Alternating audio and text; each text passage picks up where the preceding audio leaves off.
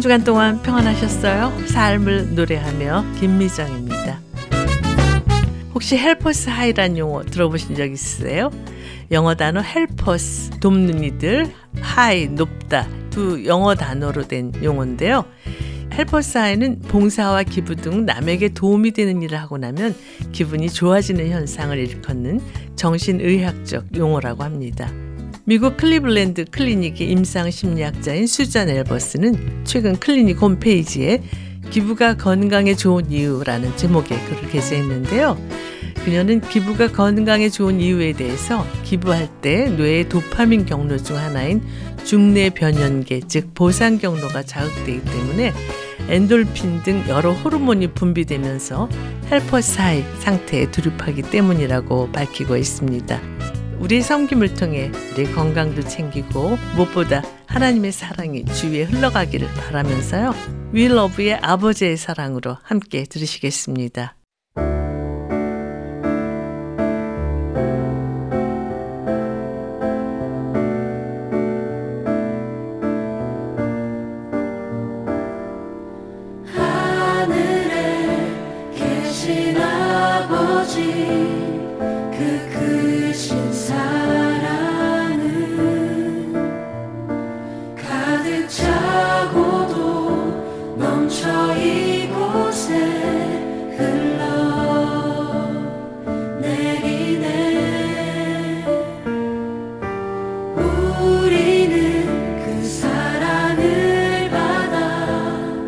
조심스레 이어가네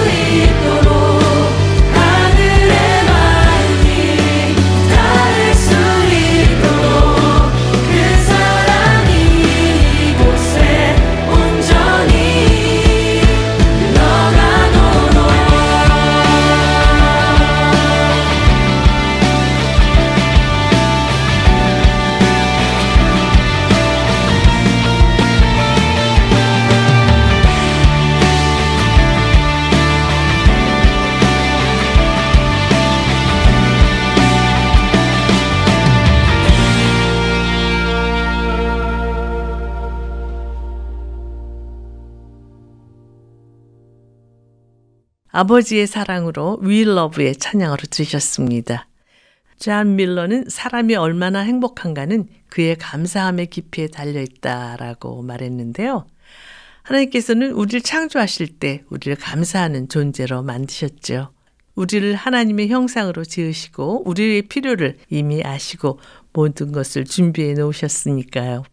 무엇보다도 죄로 인해 영원히 죽어야 하는 우리를 위해 예수 그리스도를 이 땅에 보내셔서 우리를 구원해 주시고 또 영원히 살 수 있는 특권을 허락해 주셨지요. 그런데 이 세상이 주는 감사의 조건들은 언제나 변할 수 있지만요. 하나님께서 주시는 것은 영원히 변치 않기 때문에 우리가 감사하며 살아야 하는 이유입니다. 찬송가 속죄하신 구세주를 사랑 이야기의 찬양으로 들으시겠습니다.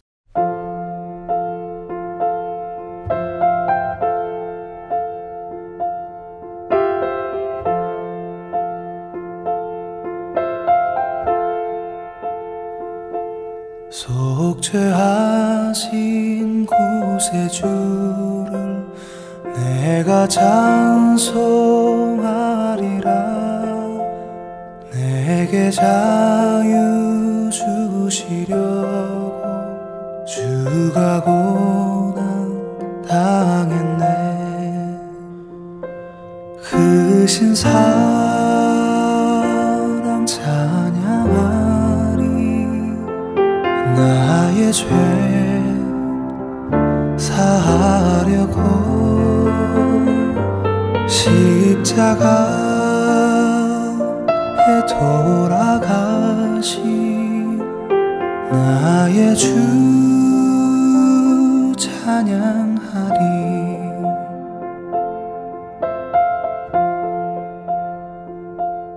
내가 구원받은 즉 기뻐 전파하리라. 내 죄 모두 담당하신 주의 사랑 크셔라. 크신 사랑 찬양하리. 나의 죄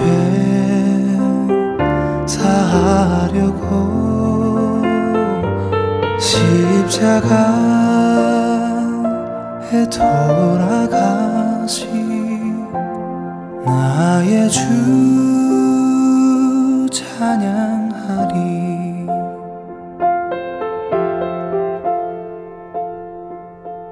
고마우신 구세주를 내가 찬송하리라. 죽음에서 생명으로 나를 인도하셨네. 크신 사랑 찬양하리. 나의 죄 사하려고 십자가 돌아가신 나의 주 찬양하리. 크신 사랑 찬양하리. 나의 죄 사하려고 십자가 돌아가신 나의 주 찬양하리.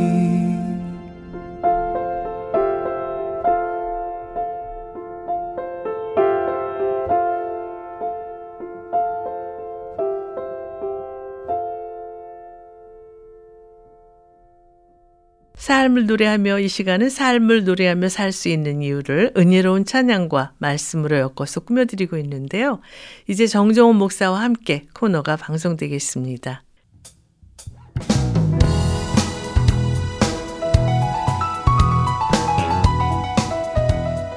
정정원 목사와 함께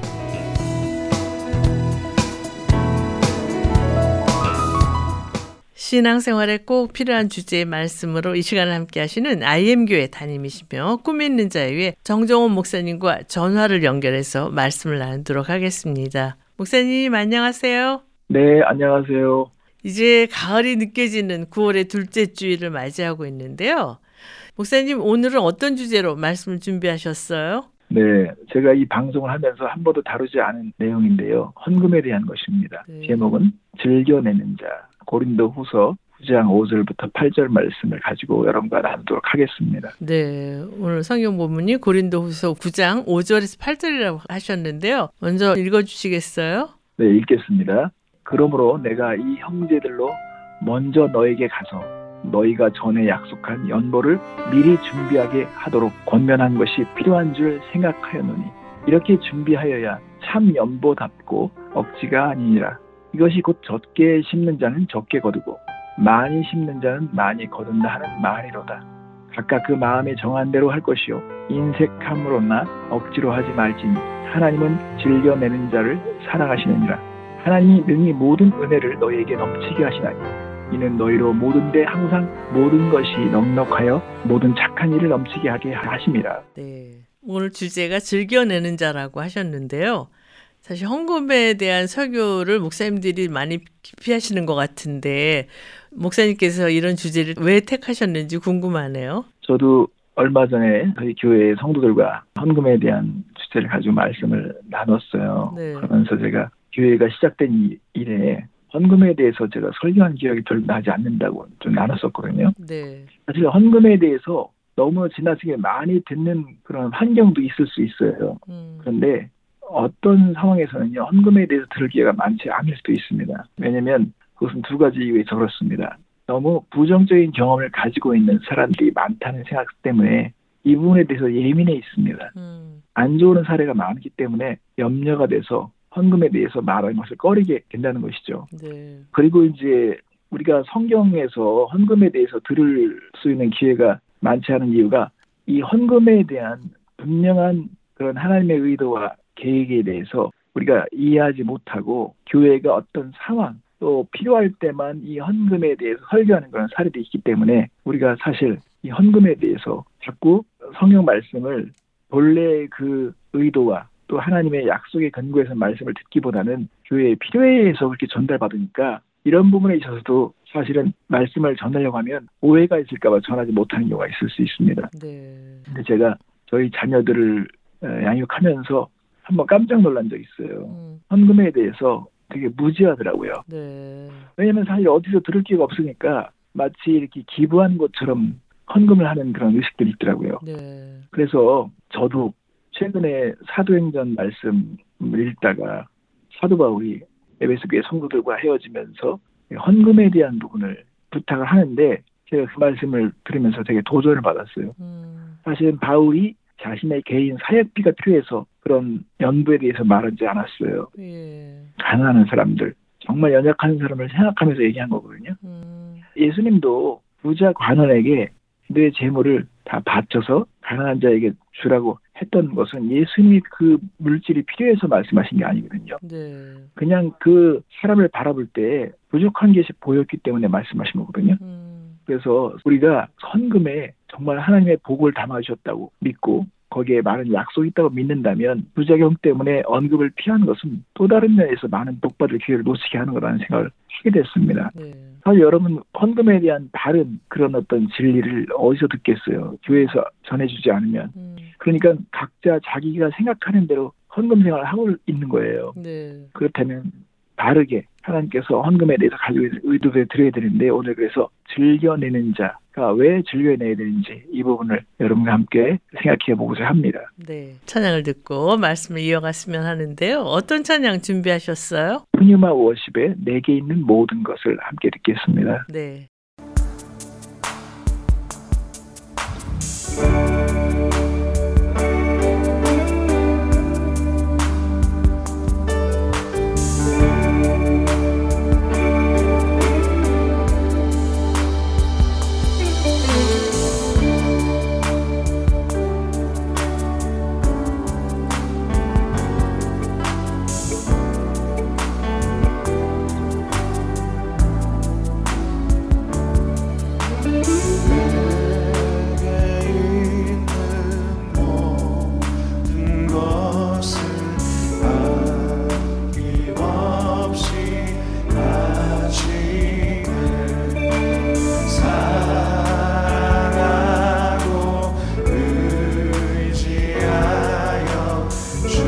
내게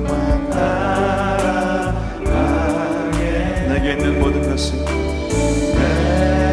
내게 있는 모든 것을 겸손하게 바치는 세상 공각 머리하니 나를 받아주소서. 주께 드립니다.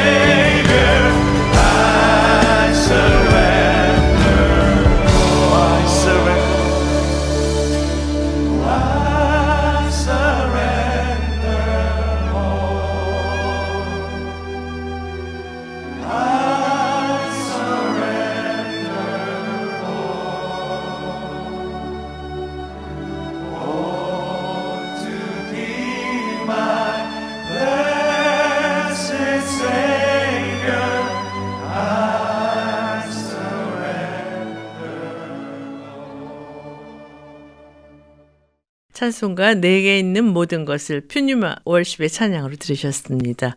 여러분께서는 삶을 노래하며 정정원 목사와 함께 코너를 듣고 계십니다. 오늘은 즐겨내는 자라는 주제로 말씀을 나누고 있는데요. 목사님, 그렇다면 우리가 하나님께 즐거이 드려야 하는 이유는 무엇인가요? 네, 우선 헌금에는 하나님의 약속이 담겨있기 때문에 우리는 즐겁게 드려야 합니다. 음. 고린도후서 구 장 육 절 말씀을 아까 읽었는데요. 적게 심는 자는 적게 거두고 많이 심는 자는 많이 거둔다고 말씀하셨습니다. 네. 이 우주에는 변하지 않는 법칙이 존재하죠. 심은 대로 거두는 것, 적게 심으면 적게 거두고 많이 심으면 많이 거둔다는 것을 우리는 인정합니다. 네. 이런 법칙들은 우리가 알든 모르든 우리가 그것을 거부하든 상관없이 그 법칙은 변하지 않게 지금도 존재합니다. 네. 이처럼 영적인 법칙도 똑같습니다. 영적인 것에도 섬기는 자가 크다는 거, 나중된 자가 먼저 된다는 거, 이것은 우리가 살아보면 이게 맞다는 걸 인정하게 됩니다. 네. 하나님은요, 우리가 무엇을 심든지 그것이 반드시 결과로 나타나도록 법칙을 정하셨습니다. 그런데 음. 놀라운 사실은요, 하나님은 하나님께 기쁘게 드릴 때, 또 하나님 앞에 정말 드렸을 때에 어떤 결과가 있는지 그것을 성경 말씀에 보여주는 사례들이 많습니다. 그중에 하나가, 그러면 베드로가 자신이 고기를 잡다가 한 마리도 잡지 못하고 이제 배를 철수하고 그물을 씻고 집에 들어가서 쉬려고 하는데, 예수님께서 배를 좀 빌려달라고 말씀하셨습니다. 말씀을 전하시기 위해서 빌려달라고 하신 것이죠. 네. 근데 베드로가 그 배를 드렸을 때 결과는 어떻게 됐습니까? 배 한가득 물고기를 예수님께서는 채워주셨습니다. 음. 이게 하나님의 방식이에요. 하나님은 그 누구에게도 빚진 적이 없습니다. 하나님은 더 많이 주십니다. 그래서 하나님께서 어떤 것을 말씀하실 때는 하나님은 뭐가 필요해서가 아니라 우리에게 필요한 것을 주시기 위해서, 또 약속하신 것을 성취하기 위해서 그렇게 하시는 거거든요. 네. 제가 최근에 경험한 거를 사례를 들어서 또 몇 가지를 이제 설명해 드리려고 하는데요. 얼마 전에 저희 아내가 가방을 잃어버렸어요. 네. 주일 예배 끝나고 나니까 짐들이 막 많아서 챙기다가 그 하얀색 가방을 이제 차 위에다 올려놓고 나머지 것들을 다 실었는데 가방을 차 위에다 올려놓은 거를 깜빡 잊은 거예요. 어머. 그리고 이제 집으로 오는데 이상하게 뒤에서 뭐가 빵거리는 소리를 듣긴 들었어요. 예. 그래서 우리가 차선을 잘못 잡았나, 아니면 우리가 속도를 잘못 정했나, 뭐 별별 생각했지만 그냥 그거 상관없이 집에 온 거예요. 예. 저녁 여덟 시쯤에 그 가방 안에 어느 분이 캔디를 선물한 게 있어서 캔디를 열어보려고 가방을 찾는데 가방이 없는 거예요. 음. 그래서 우리가 나중에 가방이 분실됐다는 걸 알았죠. 음. 그러면 거기 뭐 운전면허증도 있을 것이고 신용카드도 있었어요. 근데 음. 제일 먼저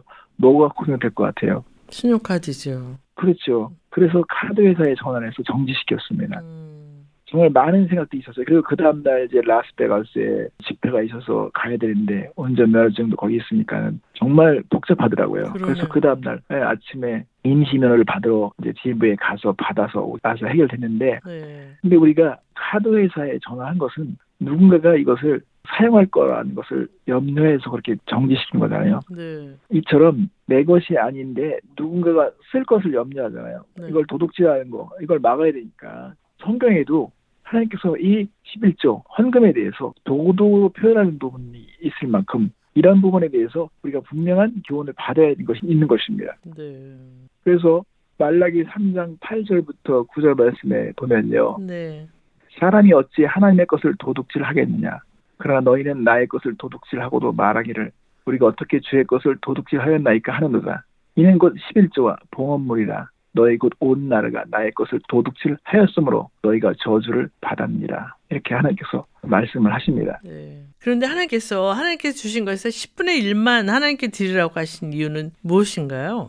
네. 하나님은 십분의 일만 드리라고 말씀하신 적은 없습니다. 음. 더 드릴 수도 있어야 됩니다. 그렇지만 하나님은 최소한의 어떤 기준을 정하시니까 수입의 십분의 일을 기준으로 정하신 거예요. 음. 그래서 이런 기준을 정해야만이 물질에 대한 훈련을 할 수 있거든요. 네. 훈련을 하려면 분명히 기준이 있어야 되고, 또 하나님 우리가 규모 있는 생활을 하기 원하세요. 그러니까는 기준이 세워지지 않으면요, 규모 있는 생활을 할 수가 없습니다. 제가 어떤 사람들을 볼 때도요, 수입이 많음에도 항상 돈이 모자르다고 얘기해요. 음. 어떤 사람은 수입이 분명히 적은데도 넉넉한 삶을 삽니다. 누군가를 돕기도 하고요. 음. 그러니까 전자의 사람은 돈을 많이 벌면서도요, 항상 돈이 없다, 모자르다, 쪼들이다고 해요. 그래서 구제하거나 누굴 돕는 일을 전혀 못해요. 네.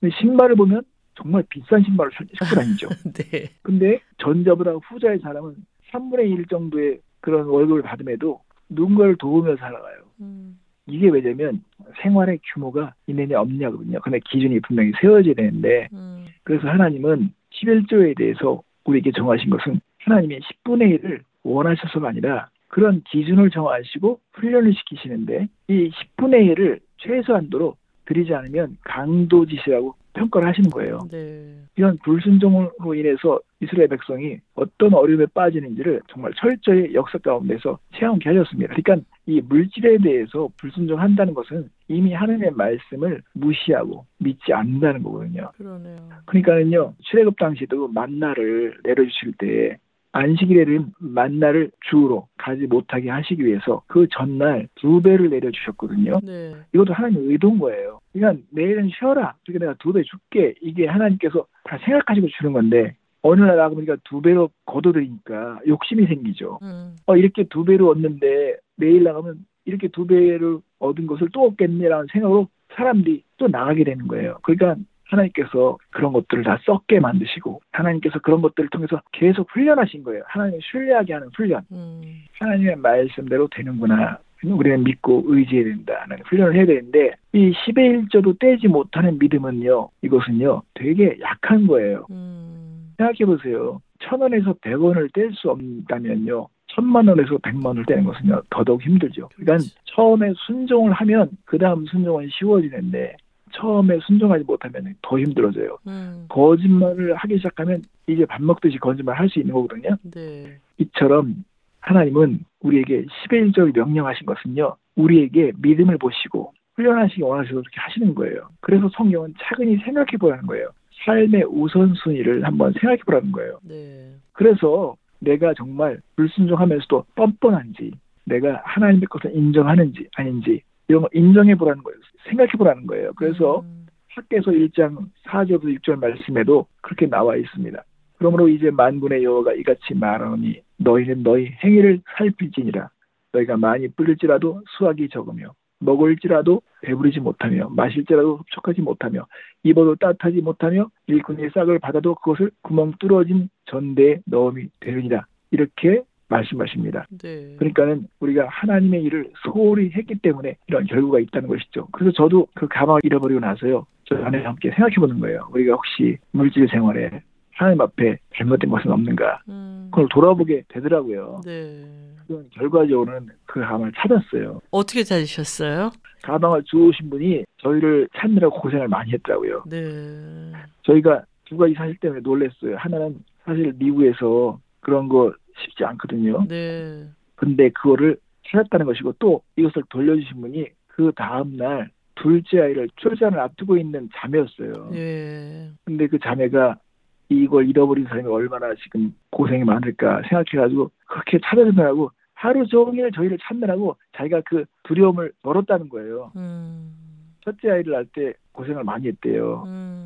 둘째 아이를 낳을 날을 하루 앞두고 막 심적으로 본인이 두려움에 시간을 보내야 되는데 이 가방을 찾아주느라고 하루 종일 그거 신경 쓰다가 그걸 또 잊어먹었다는 거죠. 그래서 네. 우리한테 도리어 감사하더라고요. 음. 그래서 가방을 다 돌려받았습니다. 네. 너무 감사한 일이죠. 그러네요. 네. 그래서 그 자매에게 선물도 드리고 또 기도도 해주고 그렇게 끝냈는데 아무튼 이런 일들이 딱 있었을 때 우리는 생각해보게 되는 거예요. 음. 어, 내가 우선순위가 뭐 잘못됐는지 이걸 통해서 하나님께서 뭘 말씀하시는지를 돌아볼 수 있는 기회를 주신 거잖아요. 네. 하나님께서는 하나님을 시험하지 말라고 말씀하셨지만 또 다른 성경에 보면 십일 조에 대해서 하나님을 시험하라는 내용이 있는데 어떤 의미로 말씀하시는지 궁금한데요. 네. 맞습니다. 아주 중요한 걸 지적하셨는데요. 하나님께서 정말 우리가 시험을 하는 것은 하나님에 대한 불신과 또 하나님에 대해서 주제넘는 생각을 하기 때문에 경고를 하시듯이 시험하지 말라고 말씀하셨지만 이 부분에 대해서는 분명히 시험하라고 말씀하신 것은요. 여기에 하나님께서 우리를 안타깝게 생각하시면서 축복을 경험하게 하고 싶으셔서 하신 것입니다. 네. 자, 말라기서 삼 장 십 절 말씀을 보면 만군의 여호와가 이르노라 너희의 온전한 십일 조를 창고에 들여 나의 집에 양식이 있게 하고 그곳으로 나를 시험하여 내가 하늘 문을 열고 너에게 복을 쌓을 곳이 없도록 붙지 아니하나 보라 그랬어요. 네. 자, 이것은 하나님께서 우리에게 복을 주시는데 이 복이 어느 순간에 차단이 되는 거예요. 음. 이것이 막히는 거예요. 이것은 하나님이 막으시는 게 아니에요. 우리가 그것을 막고 있는 거예요. 네. 그 흐름을 우리가 차단하는 거예요. 예를 들면 어떻게 차단하고 있는지 말씀해 주시겠어요? 그러니까 우리가 믿음으로 바치고 또 하나님을 신뢰하는 삶을 할 때 이 복이 흘러오잖아요. 네. 근데 우리가 하나님이 주시는 것 자체를 우리가 거부하듯이 우리가 행동하는 거예요. 음. 그러니까 마치 이렇게 하나님께서 심판하시거나 벌을 내리시게 내가 안 죽게 나기보다도 그렇게 되는 것은 되게 쪼잔하신 하나님이시겠죠. 네. 그러니까 우리가 그 복을 걷어차고 그 복의 흐름 자체를 뭔가 다른 것으로 흘러가게 그렇게 막고 있는 거라고 볼 수 있어요. 음. 예를 들어 이렇게 생각해 보겠습니다. 저희가 가방을 잃어버렸다고 말씀드렸잖아요. 네. 근데 그 가방 만약에 정말 현찰로 만 불이 들어서 있었다고 생각해 보세요. 음. 근데 그게 우리가 쪼들리면서 막 모아서 만 불 모으는 거 쉽지 않거든요. 네. 근데 무슨 내가 계약금을 어떻게 만들어서 지금 그걸 계약하려고 가방에 넣고 갔는데 그걸 잃어버렸다고 생각해 보십시오. 음. 그러면 그거는요. 그 몇 년 동안 막 이렇게 안 쓰고 모았던 것들이 그냥 한순간에 날아가 버리는 거거든요. 그렇죠. 그냥 줄줄 새는 거예요. 음. 그런데 그건 하나님의 잘못이 아니거든요. 우리가 살다 보면요. 이런 일이 있어요. 교통딱지를 뗀다든지 건강 문제가 악화된다든지 어떤 사건 사고로 관련돼서 돈을 잃어버릴 수 있잖아요. 그죠? 네. 이것처럼 그냥 복이 줄줄줄 흘러가는 거예요. 줄줄 새는 거예요. 음. 근데 이런 일들을 우리가 경험하느냐 경험하지 않느냐 이런 것들은 내가 장담할 수 없어요. 네. 어떤 경로로 내가 도둑맞을지 모르는 거거든요. 음. 그래서 생각해보라는 거예요. 그러니까 우리가 최근에 살면서 그런 일도 있어요. 무슨 뭐 보이스피싱으로 뭘 돈을 날린다든지 뭐 별별 일들이 있잖아요. 네. 그런데 그거는 전혀 생각하지 못했던 거예요. 음. 근데 그런 줄 딱 닥치면요. 갑자기 큰 금액이 그냥 빠져나가 버리거든요. 음. 그래서 하나님의 보호가 있어야 되는 것이고 하나님의 도우심이 있어야 된다는 것을 우리가 깨닫게 되는 것입니다. 네. 아무리 사람이 노력하고 뭐 성실하게 살았다 하지라도 어디로 셀지는 아무도 모르는 거기 때문에 그래서 이런 부분에 대해서 시험해보라고 말씀을 하시는 거예요. 네. 뭐 가전제품이 망가뜨려질 수도 있고요. 자동차가 뭐 어느 날 뭐가 문제가 돼가지고 더 심하게 돈이 들어가는 경우도 있잖아요. 네. 이렇게 하나님께서 보호하기를 원하십니다. 그래서 말라기서 삼 장 십일 절 말씀은 만군의 여호와가 이르노라 내가 너희를 위하여 메뚜기를 금하여 너희 토지 소산을 먹어 없애지 못하게 하며 너희 밭에 포도나무 열매가 기한 전에 떨어지지 않게 하리니라고 말씀하셨어요. 그러니까 농경사회에서 아무리 농부들이 논밭을 잘 일궈도 갑자기 메뚜기 때가 들이닥치면 그냥 순식간에 재앙이잖아요. 네. 아무것도 고를 게 없는 것처럼 우리의 삶에 메뚜기는 없다 할지라도 다른 종류의 메뚜기도 있어요. 음. 다 뜯어먹는 거, 떼어서 하는 것도 있단 말이죠. 음. 이런 것을 봐야 되는 것입니다. 네. 그러니까 적군이 들어와서 우리를 막 빚더미에 앉히거나 우리를 막 공경에 빠뜨리거나 이런 것들이 얼마든지 있을 수 있으니까 하나님께서 말씀을 하시는 거예요. 네. 그렇다면 하나님께 순종하고 즐거이 드리는 사람에게 하나님께서는 어떤 약속을 주시나요? 네, 말라기서 삼 장 십이 절이면 너희 땅이 아름다워짐으로 모든 이방인들이 너희를 복되다 하리라. 만군의 여호와의 말이니라. 자, 십일 절을 내면 부자가 된다 이거 말씀하신 게 아니에요. 음. 우리가 즐겨내면 물론 복을 받겠지만 우리가 얼마나 만족하며 사는지 얼마나 평안을 누리며 사는지 이것에 대해서 하나님께서 약속하시는 거예요. 네. 그러면 주변의 사람들이 우리를 볼 때 어떻게 저렇게 하나님의 보호하심을 받을까? 어떻게 저 사람들은 저렇게 긴장이 없지? 어떻게 저렇게 자유롭고 만족을 느끼며 살지? 이런 것에 대해서 사람들이 인정할 수밖에 없는 삶을 누리게 된다는 것입니다. 네. 그러니까 저도 저희 집에 어떤 일이 생기잖아요. 음. 어떤 일들이 겪다면 주변의 친척 이런 분들이 아이고 정말 하나님의 보호해 주시는 사람 집인 것 같아 이렇게 얘기를 하거든요. 네. 이처럼 그런 증거를 낳도록 하나님께서 복을 약속하신 것입니다. 음, 찬양을 듣고 말씀을 계속 나눴으면 하는데요. 어떤 찬양 함께 들을까요? 네, 옹기장이 선교단의 하나님의 약속 함께 듣겠습니다. 네.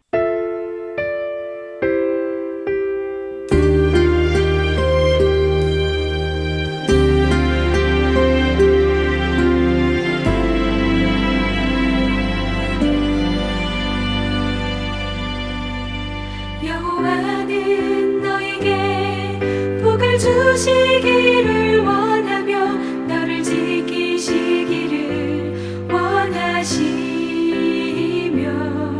여호와는 그 얼굴을 너를 향하여 드사 은혜와 평강 주시기 원하노라. 여호와는 너에게 복을 주시기를 원하며 너를 지키시기를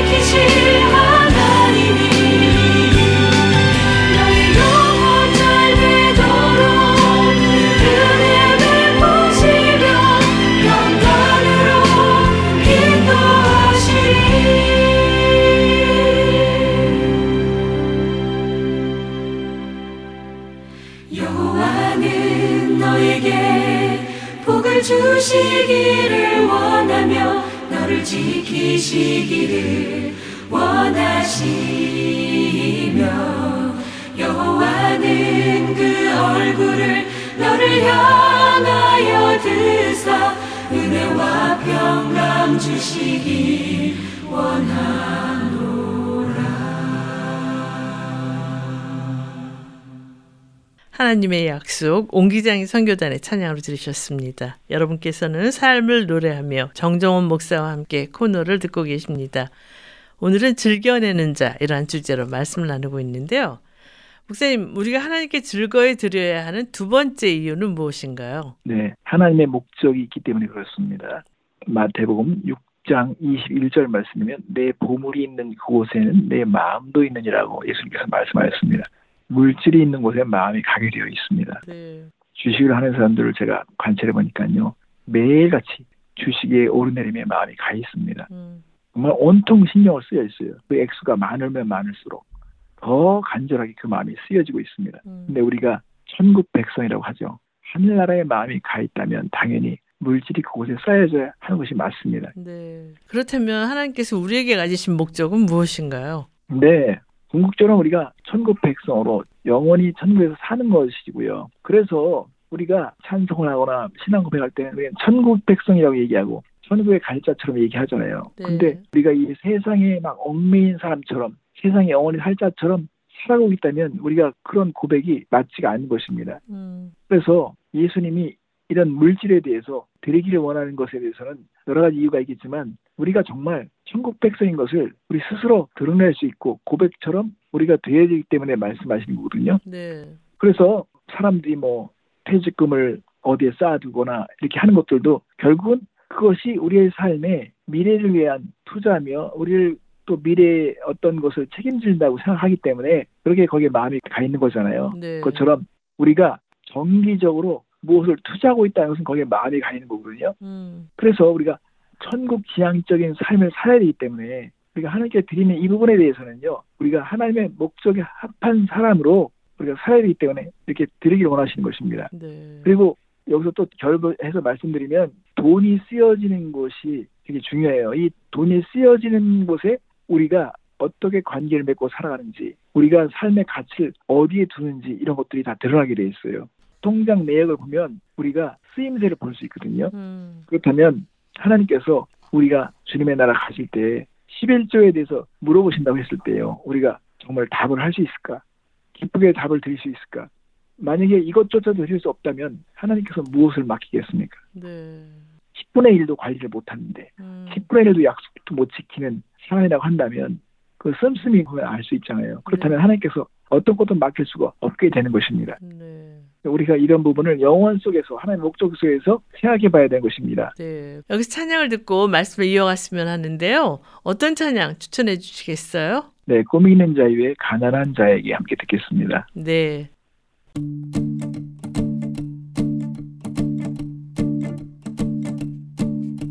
가난한 자에게 할 말이 없다면 내 가진 믿음은 소용이 없네. 연약한 자에게 줄 것이 없다면 내 가진 모든 것 소용이 없네.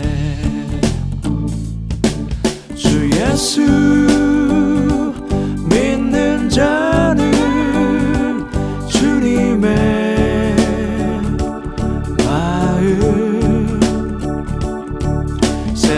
세상에 보여주는 길 사랑뿐 사랑뿐이네. 이 세상에 필요한 것 오직 단 한 가지 예수님의 모습처럼 살기를 원하네.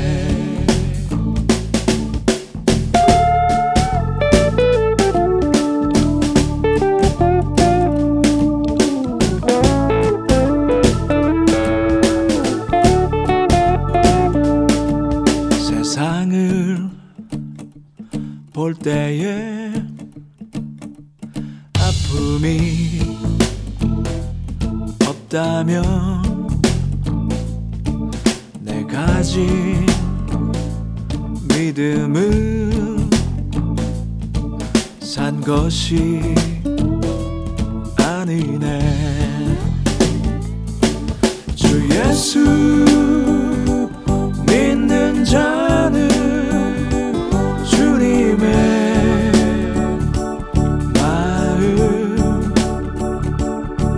세상에 보여주는 길 사랑뿐이네. 이 세상에 필요한 것 오직 단 한 가지 예수님의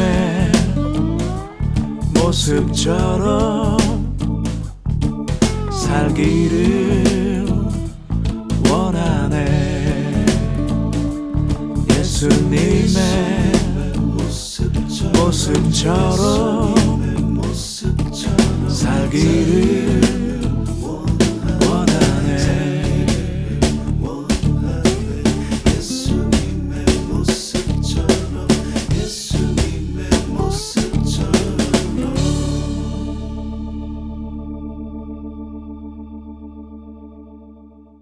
가난한 자에게 꿈이 있는 자유의 찬양으로 들으셨습니다. 여러분께서는 삶을 노래하며 정정원 목사와 함께 코너를 듣고 계십니다.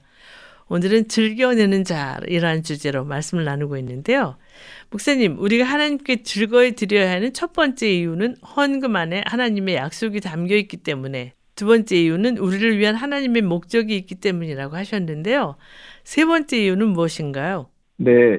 이것도 사실은 두 번째 이유와 깊은 관련이 있는데, 하나님의 목적은 우리를 예수님의 형상을 담게 하시고 하나님의 마음을 담게 하시는 것이 하나님의 큰 계획 속에 있어요. 네. 하나님의 성품 때문에라도 우리는 하나님께 즐겨내야 됩니다. 왜냐하면 하나님의 성품을 닮아야 하기 때문에.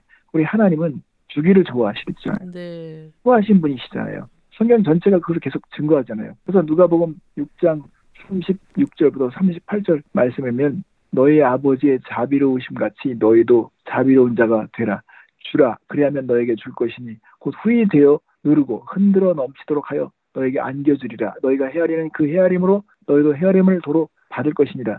이렇게 말씀하십니다. 네. 하나님은 아낌없이 주시는 것을 계속 보여주셨거든요. 비치지 않아요. 근데 이스라엘 백성은 목이 곧고 강팍했습니다. 음. 그래서 하나님은 이스라엘 백성이 어떤 존재인지 완고하고 탐욕스럽고 게으른 걸 다 보셨습니다. 그래서 하나님은 변화되게 원하셨어요. 나는 너희들이 용서하고 자비를 베풀고 연민을 갖기를 바란다. 하나님은 계속 이 백성을 훈련시키시는데 하나님 아버지처럼 되게 원하신 것입니다. 음. 그러려면 이 물질을 어떻게 다루는지를 보시면 되거든요. 네. 그래서 진정으로 용서하는지 정말 긍휼이 넘치는지 이런 거면 우리의 통장관리를 보면 알 수 있습니다. 네. 사랑하면서 사는지, 베풀면서 사는지, 남을 속이며 사는지, 이건 불가분의 관계에 묶일 수밖에 없습니다. 음, 그렇지만 하나님께서 헌금을 통해서 우리에게 주시는 교훈은 무엇이라고 생각하세요? 헌금은 돈을 모으는 하나님의 방법이 아닙니다. 자녀를 양육하는 하나님의 방식입니다. 네. 우리가 인색하고 탐욕스럽다는 것을 아시는 하나님께서는요, 이러한 우리의 성향에 대해서 해방되기를 원하세요. 음. 헌금을 드리며 하나님 아버지의 마음을 가지고 정말 되게 원하세요. 네. 그래서 디모데전서 육 장 십칠 절 말씀하면, 내가 이 세대에서 부한 자들을 명하여 마음을 높이지 말고 정함이 없는 재물에 소망을 두지 말고 오직 우리에게 모든 것을 후히 주사 누리게 하시는 하나님께 두며라고 말씀을 하셨습니다. 음. 하나님은 주시는 분이십니다. 그래서 우리는 하나님처럼 되기를 소망해야 합니다. 하나님이 주셨다는 것을 믿는다면 우리도 드려야 합니다. 네. 십일 절은 물질의 주인이 하나님이시며 모든 것이 하나님이 지켜주셨다는 믿음의 표현입니다. 여기에는 사례는 이제 아브라함이 롯을 구출하기 위해서 전쟁터에 가거든요. 네. 자신의 수하에 있는 군대를 데리고 가서 싸워서 다 빼앗아 오잖아요. 이때 음.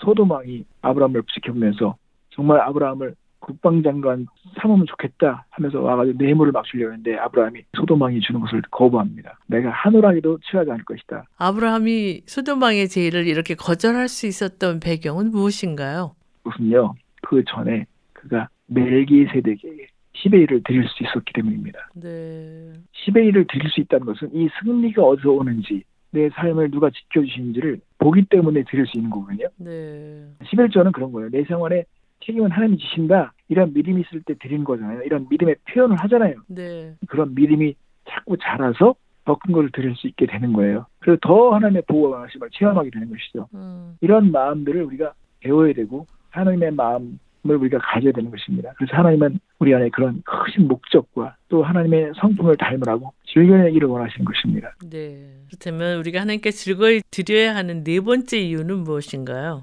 네. 우리가 받은 것을 생각해 보면 됩니다. 하나님의 큰 선물을 받았기 때문에 그렇습니다. 네. 고린도후서 팔 장 구 절 말씀은 우리 주 예수 그리스도의 은혜를 너희가 알거니와 부유하시니로서 너희를 위하여 가난하게 되심은 그의 가난함으로 말미암아 너희를 부유하게 하려 하심이라. 정말 온통 하나님은 우리에 대한 생각으로 가득 차 있었어요. 네. 하나님이 가난하게 되심은 우리를 부유하게 하고 싶어 하신다는 것입니다. 음. 예수님을 주셨어요. 하나님은 우리에게 독생자 예수님을 주셨습니다. 이것만 우리가 믿어도요, 하나님께 평생 기쁘게 드려야 할 충분한 이유가 됩니다. 네. 한번 생각해 보세요. 누워서만 지내는 사람도 있어요. 만약에 그 침상에서 일어설 수 있다면, 팔을 쓰지 못하는 사람이 팔을 사용할 수 있다면, 걷지 못하는 사람이 걸 수만 있다면, 보지 못하는 사람이 볼 수만 있다면 하나님께 무엇을 드리지 못하겠습니까? 네.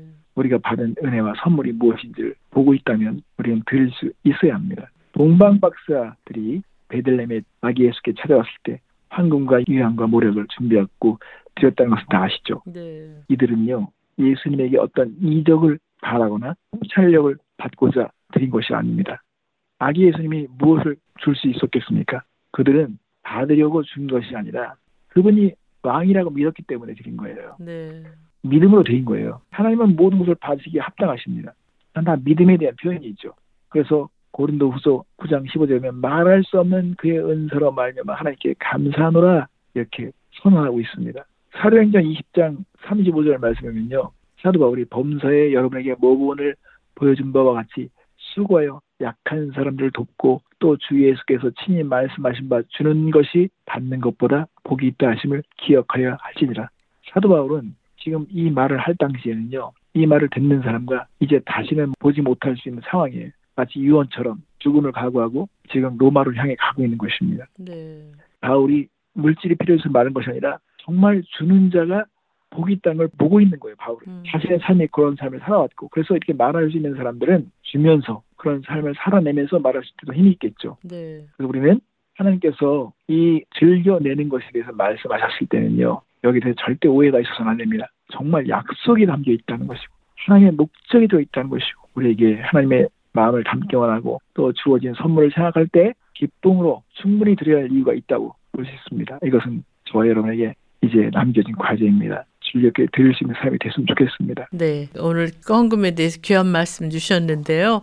아쉽게도 마쳐야 할 시간이 다 됐어요. 찬양 들으면서 이 코너를 마쳤으면 하는데 어떤 찬양 함께 들을까요? 국립합창단의 주 나에게 주시면 함께 듣겠습니다. 네, 찬양 들으면서 정정원 목사와 함께 코너를 마치겠습니다. 목사님 귀한 말씀 감사합니다. 네, 감사합니다.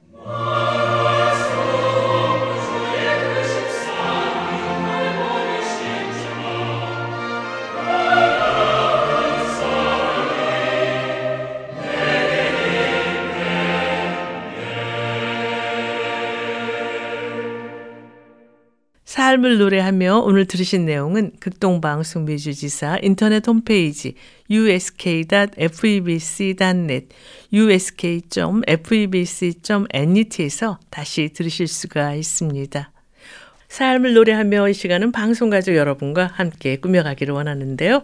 극동방송 인터넷 홈페이지 에프이비씨 닷 넷 에프이비씨 닷 넷에 들어가셔서 창에 삶을 노래하며를 치세요. 그리고 삶을 노래하며를 클릭하시고 청취자 참여 게시판에 들어오셔서 아름다운 이야기나 좋아하는 찬양을 신청해 주시면 됩니다.